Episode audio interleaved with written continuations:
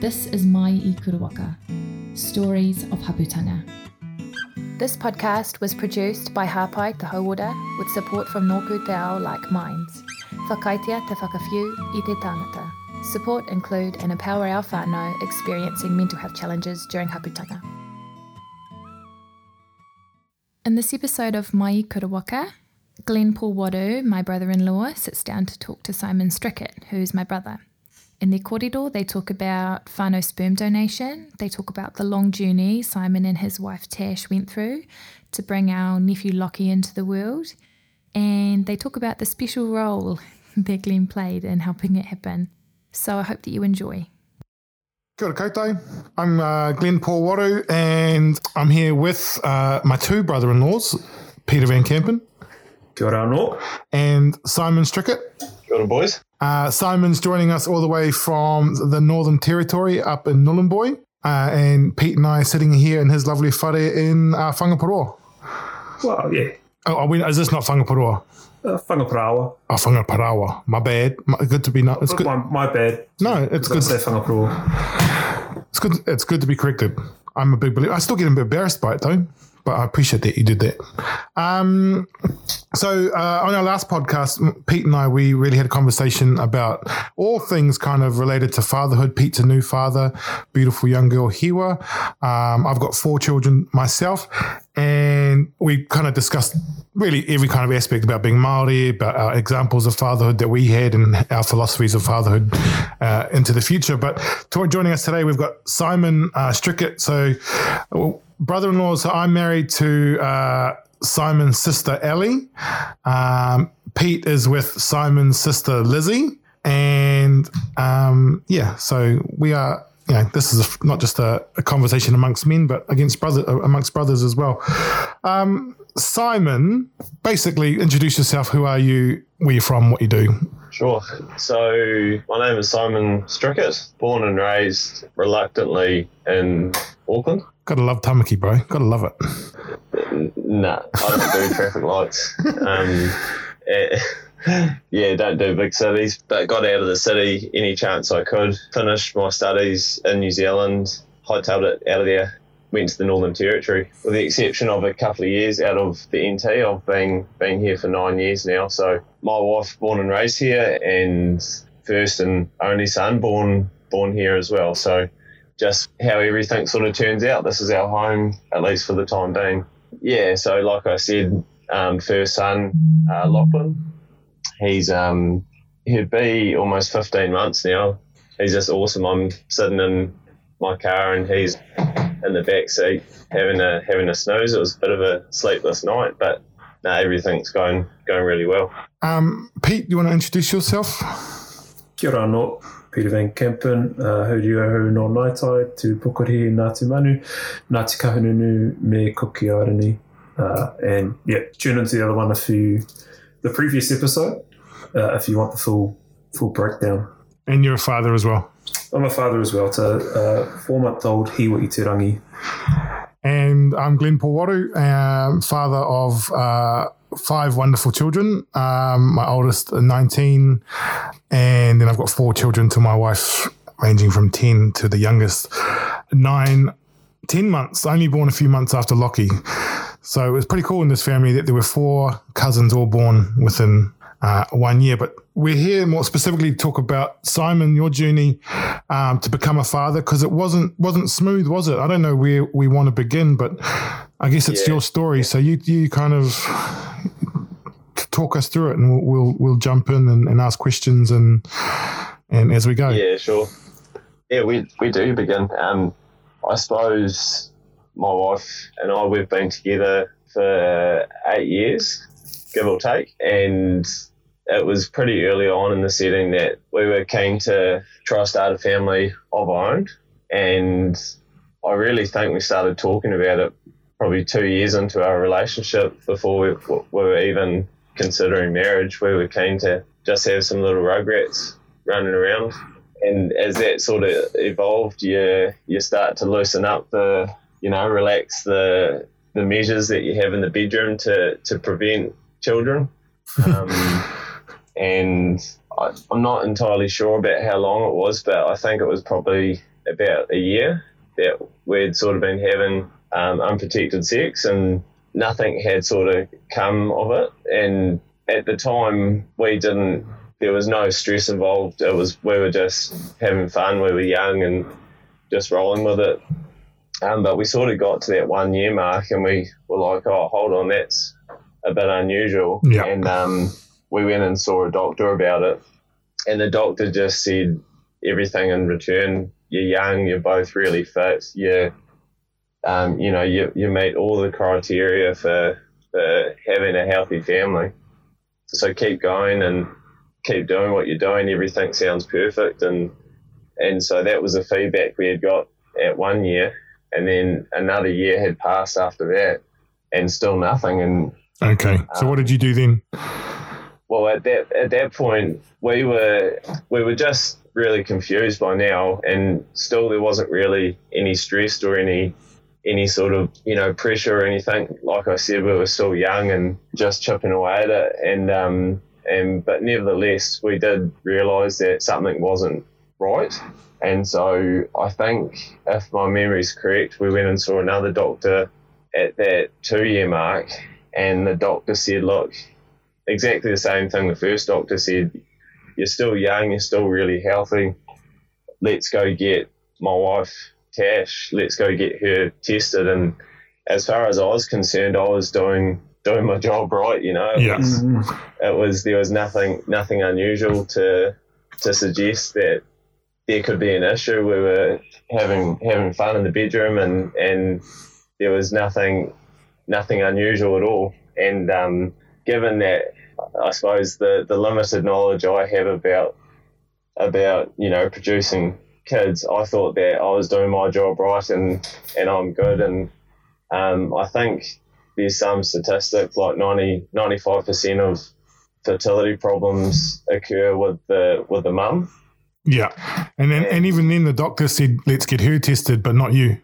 That's right, and and everything was just oh let's let's you know give Tash blood tests, let's let's go get Tash looked at and and um all of that, and then everything came back clear, and we were just like what's you know what's going on, and it's so strange, and it wasn't until by now, and one of the hard things about living so remote, you know, we're a ten hour drive to to the main city is that we don't have that sort of medical support that, that a lot of people have. So, you know, to go see a specialist for something, it is a six month wait or it is a one year one year wait. So by now it was sort of, I'm guessing, sort of three years had passed, and we saw a specialist, and it wasn't until I don't know how, much detail I'm allowed to go in here, but I suppose you guys can cut out what you want. But No, no, go Um, bro. This is open. I, I um, you know, you they asked for a sample and they give you some magazines to look at, and um, and I did my job and and gave them the sample they were after, and then Tash and I went and went out and had had breakfast and started doing some shopping while we're in the big city, and almost immediately, I think I think it was like an hour later, they called to say, "Oh, can you come in and give another sample?" And what was and like- what and what was the results of that?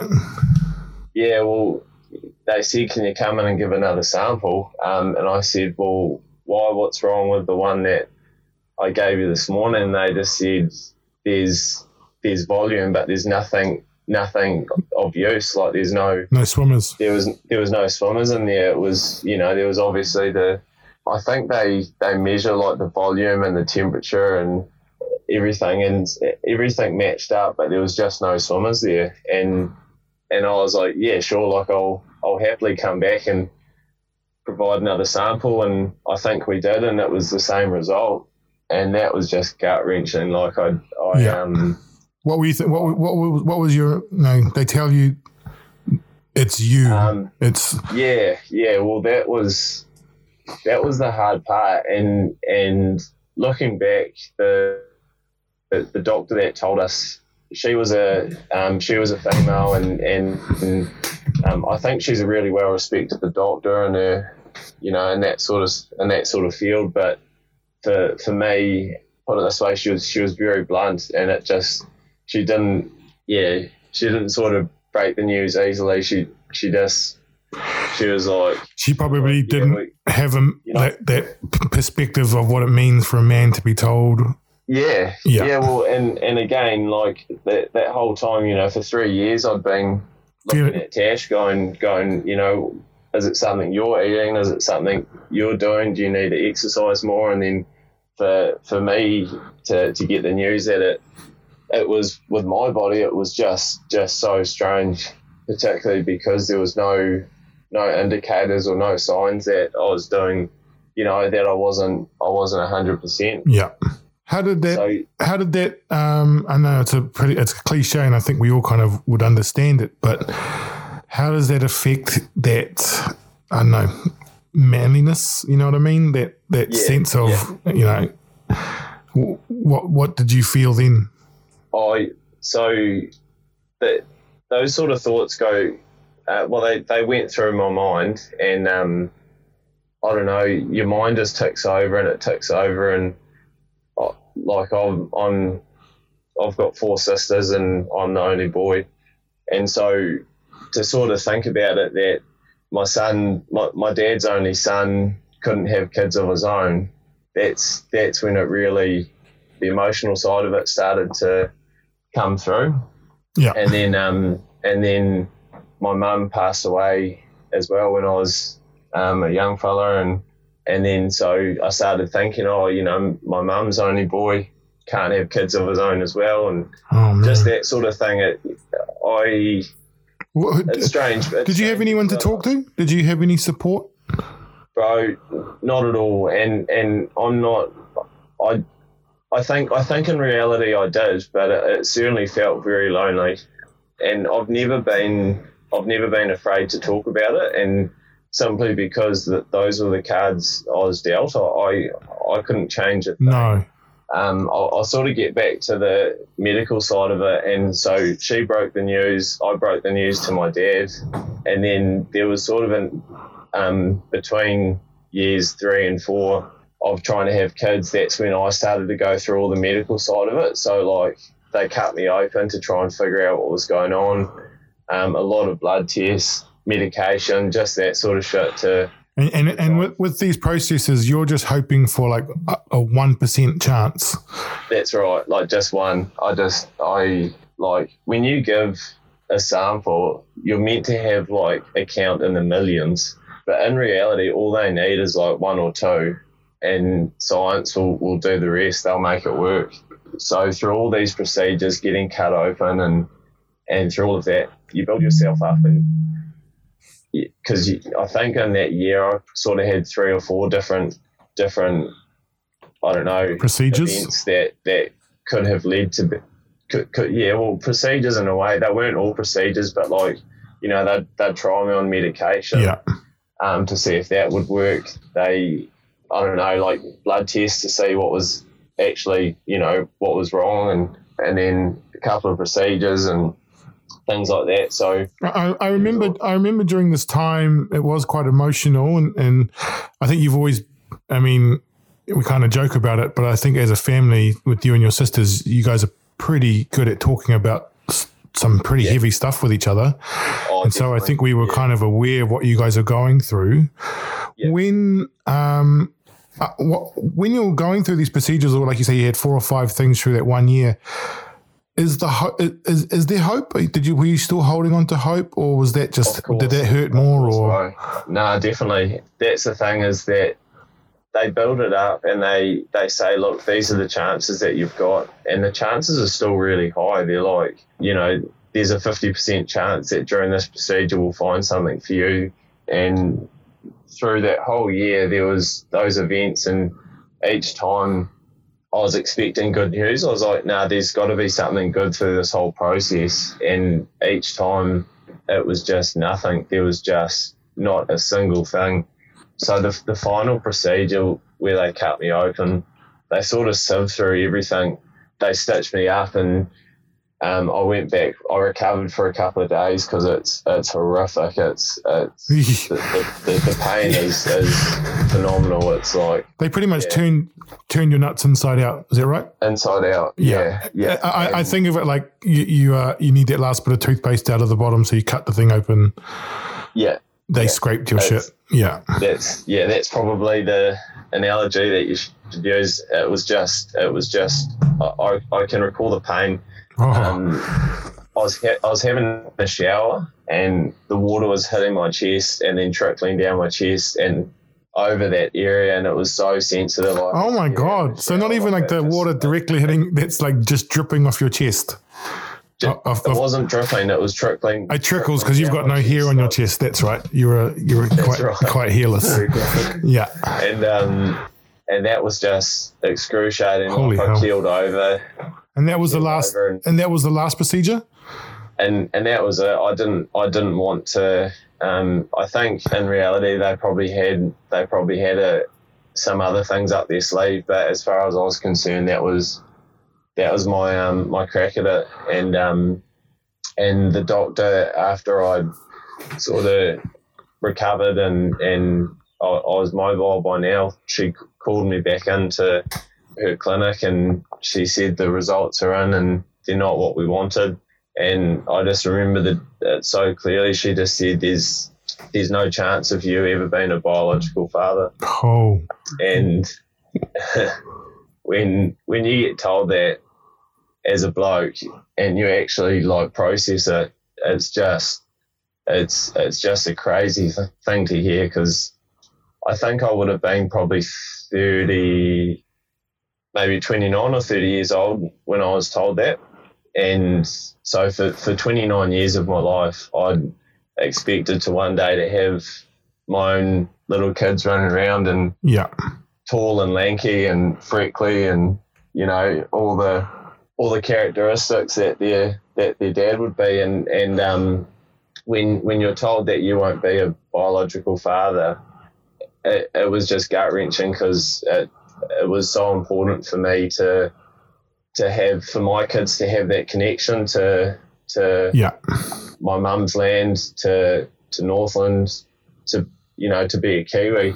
There's only what two of you, like the Strickett boys in that generation. Is that right? Yeah, yeah, that's right. Yeah, yeah. You As and you and know, Nigel. There's only there's only um yeah me and my cousin, and um I was struck off that that list when I was told that news. But the the crazy thing in life is that you just you still don't give up hope. And like I said, it was really important for me to for my kids to have that connection to Northland and being a Taupiri boy. I, I just wanted I wanted my my kids to to have some sort of connection as well. And um, when when I sort of processed that part of it, it, it very quickly made me realise that it's not it's not the end of the world. Okay. Okay. So you and Tash, this the, you've got that. It's never going to happen. News. Yeah. When does the conversation start about other options? When did that happen? Did it happen quickly, or was there a time to forget about it, or did it never stop? Yeah, good question.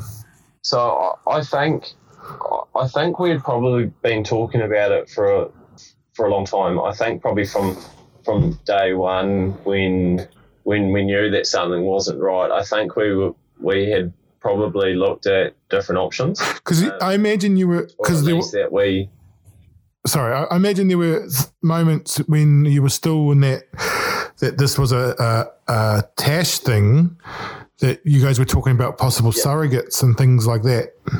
yeah yeah And Yeah, now, and now, so you've you've you had already breached that kind of option B or C or D, but now you're talking in a, in a, about for you. So, what were you guys Yeah. talking about? What were you guys? What were your options? to be honest, I, I can't quite remember. It's it's been a pretty big couple of years, and, and I even um, struggle to get my head around that. That like I, I'm so close to to my boy in the back seat that Yeah, um, I love it. that, that I struggle to even remember that that, that that was part of my life back then. Yeah, it Um, was. but- I, I remember us having conversations about it. Um, for those listening, I used to live in, in Nhulunbuy where Simon was, and I remember us having conversations and the connection. You keep bringing up connection, connection, connection, Yeah. and you were like. Uh, And I remember talking to you about my um, relationship with my brother, who's adopted, Yeah, and um, and other kind of whāngai relationships within our wider family, and talking about like so. When I mentioned it, I remember saying like me and my, my brother is my brother. Um, I you know I, I love him like any brother will- could love any other brother, but he's not biologically my brother. yeah, And I said Yeah. that that connection is there because. Uh, and I, it was hard to put into words, but you're what you're saying is now that connection's there, isn't it? Oh, definitely, like hundred percent. And it's uh, like I said, it's hard to even think that he's he's not mine because I, I just recognise him as as being mine. And what's what's strange is that the advice that I was given from so many friends and, and family members when we were going through this is is I, I was really nervous that I wasn't going to have that connection that my wife would give birth and then I'd be like, oh, you know, this this kid's got nothing to do with me, and it, it just wasn't the case at all. It was, it, it's just crazy. But so much advice I was given was, you know, I, I think you'll find that once the baby's out, you'll fall in love with it regardless. And I remember thinking to everybody that gave me that advice, oh, that's easy for you to say because you've got kids of your own. Yeah. I was so I was so nervous that I wasn't going to have that connection. Which is which is completely valid. Yeah, Yeah, well, absolutely. Because yeah. there's so much weight on this, like of being a man and, and planting That's your right, seed yeah. and yeah, all yeah, that. exactly. Where we we, um, I mean, you know, we've talked about this because of your journey. That because of my work, I've seen so many so-called men who have planted their seed, not Yeah. not be men after the fact, and that's when it's most important. Yeah. Um, that's, that, that's so. It, it's it's funny that you bring that up because to me, it's. Oh, I, I couldn't I couldn't say it any better. It's like a true reflection of, of how a dad should be. Is isn't before what happens in the bedroom. It what's ha- it's what happens nine months after that and keeps happening. You know, it's, Yeah. it's that it's it's building that next little human into into being a, an awesome human.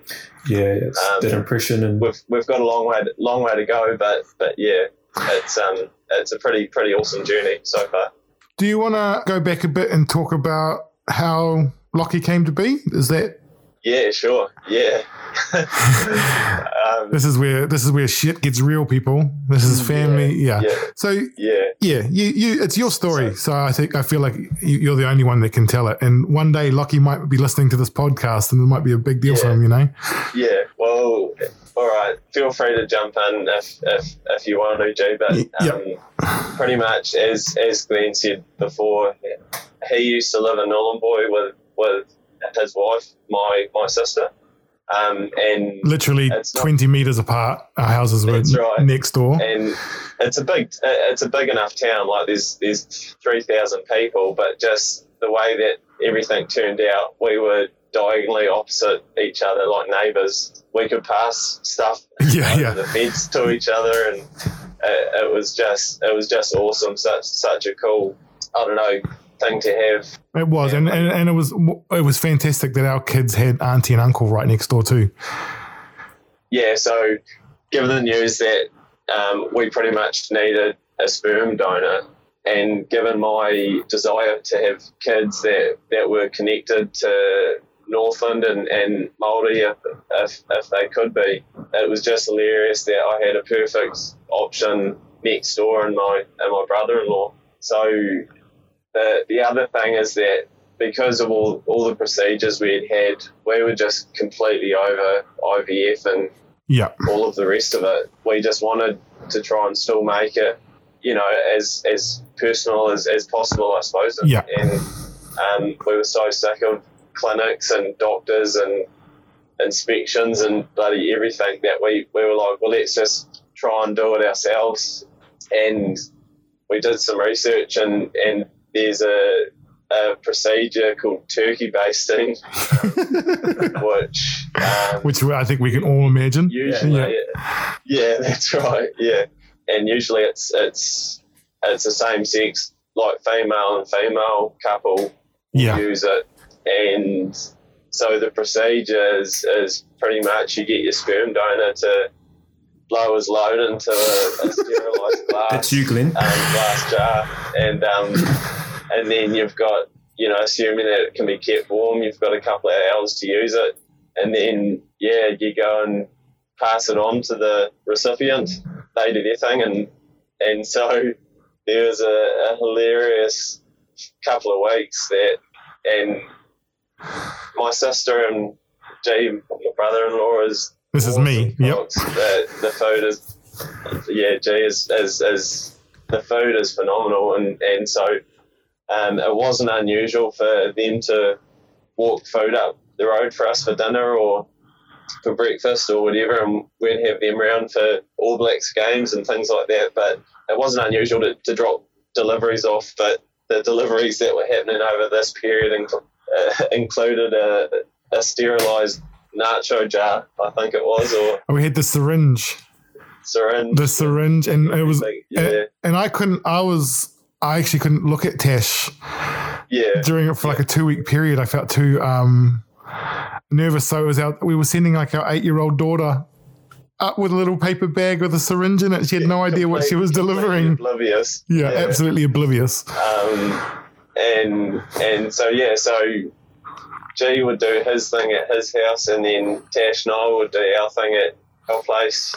Just as luck would have it, I think it worked first go. Even better than that, we thought it didn't It work first go. Crazy because after that's right. Yeah. yeah. And we, we thought, there was a, a few indicators that suggested it, it had it hadn't worked. But then yeah, we waited and, and waited and waited for that time of the month to start for Tash and it just never came and we were like really after you know, I think I think it was it had been five years by now since we had first wanted to have kids. It was five years and it it worked first time after we yeah, after we tried some convoluted method we read off the read off the internet. I don't know. It just I still it just cracks me up to think that. Um, we had such a know. small window of time when you consider we only lived there for two years, and it That's just hap- right. and it Yeah. hap- and it happened. Yeah, but it's it's just hilarious because Lockie's going to think one day that he arrived on a stalk, and then I'll be like, "No, bro, you arrived in a nacho jar." yeah, yeah, yeah, yeah. yeah. what were you going to say, Pete? Yeah, I was just going to say. So it took like uh, five years to um, for that process to, um, I guess, end up in Lockie's conception. How was that first trimester? You know, that twelve week period where it's quite risky. Oh yeah, you can't tell Um, anyone. Like, you know, Yeah. how did the how was that Yeah. for you guys? Oh, uh, I think um, I think through that whole we'd received so many setbacks, and, and I don't think we ever we ever thought that um, we were out of out of it just yet. I think we were nervous for really the, the full the full nine months. Even when the first twelve weeks we got through it, I still I still just remember thinking like you know, oh, is is, is the heart still beating? Is is is Yeah, he or she still growing okay, and it was just so nerve wracking. even I think even we felt that way as, as the family members, you know that That's that know the story. Yeah. We were just waiting for another blow to you guys. That you know another Yeah. another heartbreak, Yeah, and then one day you're in labour. yeah, yeah. So the Waru family were the first of the family members to, to find out. Obviously, they they were in the in the process from the start. And Um, you have to give my my, my wife some credit here because you know how hard it was for her to keep that secret.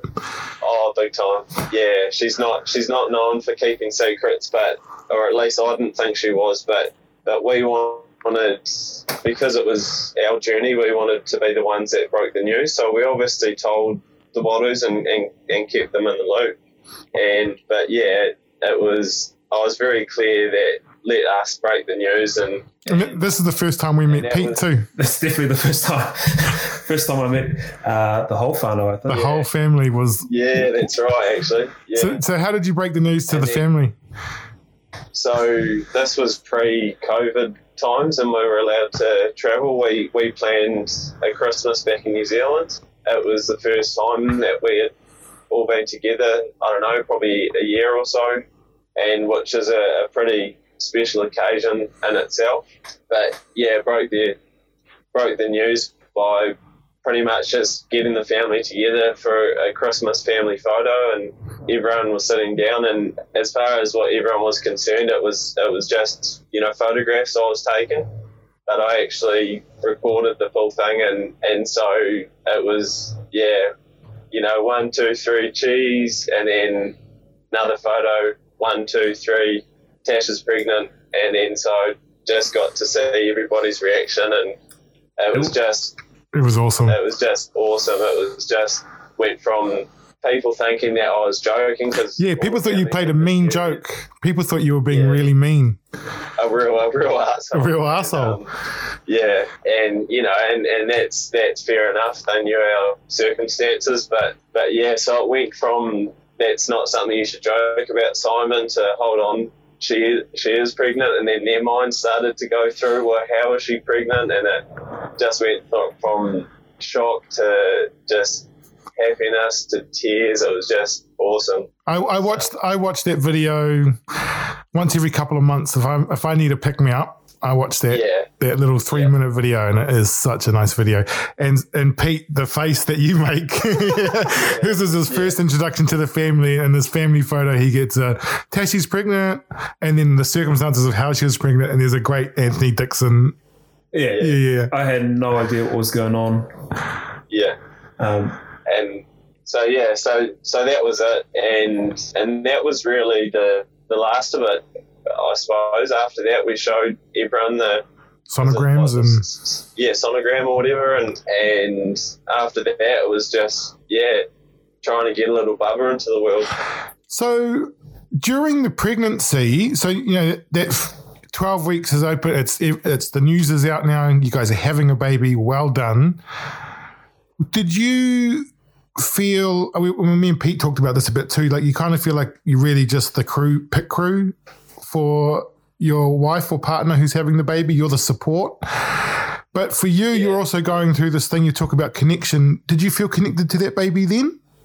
No, not not at all. Like you know, and and I was still supporting my wife and and trying to make her as comfortable as possible. Um, she's pretty fearless. We were out fishing and she was having contractions, um, and so like she. yeah, I don't know. We sort of just kept kept living our life and, and supporting her, and I knew that she was pregnant, but I still didn't. I still just, I suppose, didn't think that it was mine. I suppose I knew it was it was ours, but Yeah. I, I didn't recognise that it was mine. Did you have some sort of um, like self conversation? You know, look yourself in the mirror and, hey, you love Tash. You're gonna, you know, do the best by this baby, no matter what kind of thing.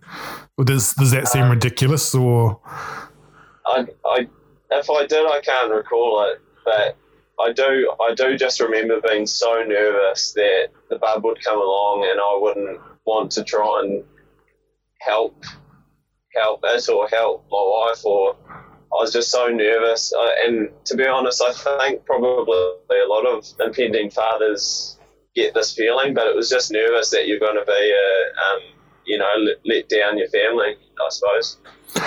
when? Um, but- so but when was a, a bit more pressure? when was the moment that you felt a connection, or when was the aha moment for you? Yeah. So fast forward to the day that Tash goes into labour, and it's the same day that the Black Caps are over in England playing the, That's right. World Cup, and we, the Black Caps, had sort of got through to the semi-final against a huge favourite Indian team. They they were expected to win the competition, and and um, and New Zealand ended up beating India. And I was watching. I had half an eye on the cricket game, and and the bub came out, and then an hour later we won the cricket game, and it was just. I love how this is. I love how that is just like a cherry on. I had a baby, but we won the cricket too. We won the cricket. yeah, it was it was just uh, it was just a crazy moment. I, I, I never thought that I'd have you know my own little bubba um, next to me in a in like a bassinet, and then I never thought that we would win. The, you know, against India, it was just it was just a crazy day. Um, obviously very tired, but um, And that's why he's called Lockie, isn't it? uh, that was part of it. Yeah, Lockie Lockie Ferguson did really well that day, and, and that I always wanted a strong, strong name. I didn't really care what, what it meant or what you know Yeah. the background was. I just wanted it to sound strong and for it to you know Yeah. the, the, the other family members know some of the other names I was I was tossing around and and um, I think when I suggested Lockie, I think that was better one out of all the rest, I suppose. Do you, do you? So obviously, we, we we now. I mean, I know it. The connection is there now, isn't it? Oh, without a doubt. Without a doubt, it's um you're his yeah. dad. yeah And and I think we've talked about it. We even saw it when we were there when Lockie was still very young. People would say to you, "Oh, he takes after you, Simon," or "Oh, he," and we all had a bit of a smile on our face. But that's that uh, nurture is taking over the nature. a little bit. So that it, it did happen early on, but now and I, th- I think it's probably something that we should talk about with us. But um, there's no there's no denying that biologically where he comes from, like. He's got he's got the Waru ears and the, the, the Waru square head, pumpkin head, Which which suit which I got to be fair, it suits the Strickett too. yeah, that's true. you know, Yeah, yeah, only only two Yeah. families have got heads as you know as Yeah. big as ours, and I, Yeah, I was like, yeah. at least he's got a Strickett sized head. yeah, yeah.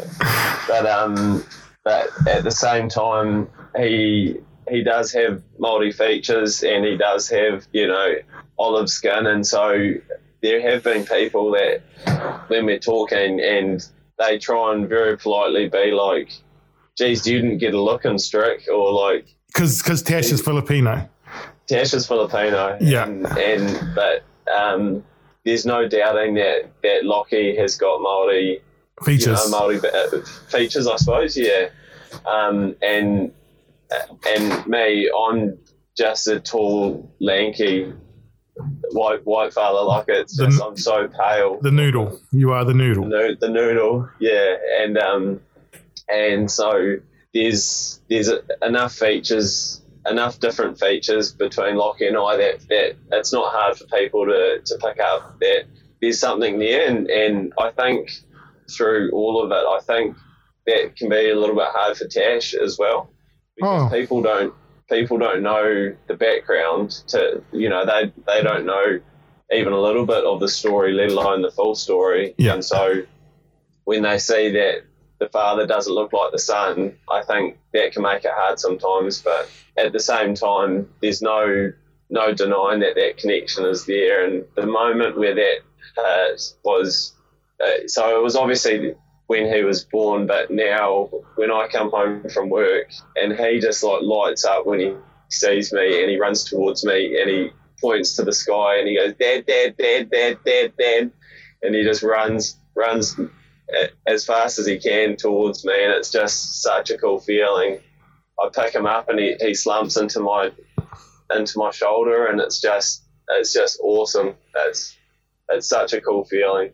Yeah, it's wonderful. It is wonderful. It's, it's strange to even think that I once doubted I wouldn't get That feeling. I, I wouldn't- I wouldn't feel that. Yeah, yeah. But now it's yeah. There's no no question. Yeah. And what are some of the uh, key things, uh, like, you know, I guess philosophies or, or directions that you want to take as a father, or what's maybe some of the things you want to instill in Lockie, or, you know, what, what's the, when, when you think of being a father or fatherhood, what's important to you? Yeah. I don't know. Good good question. But I suppose one thing is is just to have a good heart. You know, the um, people make mistakes in life, but if if your heart's in the right place, then I think you'll go a long way. And sorry, he's just woken up in the back seat and he's just glaring at me. Feed me. Um, feed me, yeah. I'm gonna hightail it home, and hopefully he doesn't cry in the meantime. But but yeah, I don't know. I'd, I'd, I'd, I'd love for him to grow up, and Australia's I, I personally think Australia is a little bit behind the ball with us. I find New Zealand's very, very open and, and welcoming to all cultures. Um, Australia's not quite there. Yeah, especially rural Australia, I'd Yeah. imagine. Talk about connection quite a bit, I guess, and, and the importance of having that Maori um, heritage for Lockie. How are you looking? Obviously, being in Northern Territory, how are you looking to, I guess, bring him in a- a- and have that um, that Maoritanga influence on his on his upbringing? I I mean, uh, we've never really discussed this either. Like, you know, Yeah, my whakapapa, I don't, I don't, I kind of don't feel like because I, I see Lockie as my nephew Uh, with Yeah, a special connection. I feel very honoured to be have been part of that journey. But he's just, Yeah. my, he's my nephew, and I love him. But Yeah. so I don't know if that's my whakapapa or your Te Aupōuri whakapapa. yeah, yeah. Why could it not be both? And Why could it not be both? Exactly. Yeah, exactly, and that's that's something that I think we'd need to look at, you know, soon. But I, I do think we've got a couple of years at least, and we won't be travelling back to New Zealand anytime soon, given the the current circumstances. But when when the day comes, I'd, I'd love for him to meet, you know, go to both Marae's and and, Yeah. and meet meet the wider whānau and and. Uh, Well, with your sister Lizzie on the case, I think I, suppose think we've all we're going to be directed. general, Um, uh, oh yeah, yeah. Have you guys dropped out again? No, I think you're you're dropping in a bit in and out a bit. We, we can we can probably probably wrap it up. I, I would think. I think we're getting to. We've had a, I think a pretty good talk about it. A really in depth discussion, and I think it'd be interesting for our children to grow up and hear this one day, because that's Yeah. something that I mean. Like we've always said, that's totally your story, your journey. I wasn't even sure what we were going to talk about on today's podcast, how far you're willing to go. But yeah, um, yeah, you've you kind of always said that it's not something to be hidden or not something to to to worry about. In fact, it's just what it is, and that's it. Move on. exactly. I, I, I can't say it any Any better? better. Like it's it's it's and it goes back to that. You know, should I be questioning my my manliness? But the reality is, is no, I shouldn't because this is how I was born. Like it was it was confirmed that I've had it. Um, you know, I've never I've Since your never sisters hit you in the nuts with a cricket bat, pretty much. That's right. Yeah, and uh, so I don't know. Like it's just it's just um Well, here, here- here's uh, here's an important question. I will I will probably end it with this one. I know it's a it's a toxic it's a toxic question to ask. There shouldn't be no quantification of it, but it's what we do. We we do worry about our manliness. Do you feel like a man now? Now that you're fathering Lockie in such a good way? I never, I never didn't. I never didn't. But I think now it, it's just another dimension to being a man. I suppose. I, Yeah. uh, yeah, yeah. I really, um, I don't know. I, I just got on with it when I was given that news, and yeah, I, I couldn't change it. And so you just get on with it and figure out Plan B. And if Plan B doesn't work, you figure out Plan C. And we ended up getting to Plan K, and Plan K worked, and it's it's just it's just cool. He's just in the back seat now, and um, I don't know. It's just crazy how life can sort of unfold like that. But but yeah, you just keep rolling with it. So uh, just as much of a man now as I was, you know, five Yeah. years ago. Not much. Yeah, yeah. But again, it's it's if we are going to wrap it up soon, it, you asked me earlier if I had the support that I wanted, and when when it came to it, I, I got the support that I needed, and that that was so much UG. But I had my cousin Tony down in down Yeah. in Sydney. He Yeah. called me and he he said. "I'll support you in whatever way you need. I had my own dad call me and say, you know, we're here for you, and, and whatever you need, it's it's yours. So that support was definitely there, And then you had that, you, without a doubt. and you had all the nagging support from your sister too. Yeah, that's right. Yeah, there's no you're never Yeah, not so- going to get that support even if you don't want it. Yeah, exactly. Yeah, no, I knew I knew I could count on them, but it was uh, sometimes you just want to talk to some of the bros, you know. Yeah. Yeah, um, for sure. and um, and when I needed it, that that help was there. So I suppose if we are wrapping up, just thank you so much for oh no for, for, for giving us Lockie and and for supporting us. You know, to all the wider family, just thank you. It's just been such an awesome journey. I might just jump in. Can you hear me? All good? Can you hear? Can you hear Pete? Yeah, sweet. So Maybe maybe sit on Glenn's lap. Uh, I think I just need to talk into the mic properly. Yeah, Um. Yep. What would your advice be to other potential or prospective fathers um, in the same position as you and Tash were at maybe year one or year two? Yeah, um, I think regardless whether you know whether it's the the mum that's struggling to conceive or, or the dad that's um, not doing something right, just be there for each other, hang hang in there. Yeah, just support each other. Like it's um, really emotional days, and uh, she's just been there through thick and thin. Crazy how you know through all the setbacks, and she just keeps going. Well, you know, let's let's figure something else out then. And, and she just keeps looking upward, I suppose. Um, she never gave up, not once. So, um, yeah, I don't know. It's, it's, that, that's probably the advice I'd give is, is just keep supporting each other. And, and if you, if you need to come up with some other, other ways of approaching it, then, then do. And a lot of it, and we're still figuring it out now. You just sort of roll the punches and then, um, hope what you're doing is right. So yeah, that would be it hang in there for each other. Awesome. Beautiful. I think it's a lovely spot eh, eh, way to end it. Hey, bro, it's been really nice talking to you, man. Likewise. And uh, thanks for sharing, uh, Pete. Thanks for being here. It's been lovely. And uh, I know we've got to wait for this COVID nineteen thing to pass, bro, but we do miss you heaps. Please Yeah, come home. You'll love Northland. You'll love Northland. Yeah, one day, one day. I want to hear that one day soon. about commission for this podcast? Do I talk to Lizzie or? That's you, that's your sister, man. I got nothing to do with that. All right, bro. All right, we out. Cheers, boys. Be good. Give Lockie a big kiss and a cuddle from us. Say hi to Tash. We love you both. Yeah, bro. All right. See you, boys. See ya. Taki te. This is my i Kurawaka, Stories of Haputanga. This podcast was produced by Hapai Te Hauora with support from Nōku Te Ao Like Minds. Whakaitia te whakawhiu i te tangata. Support include and empower our whānau experiencing mental health challenges during haputanga.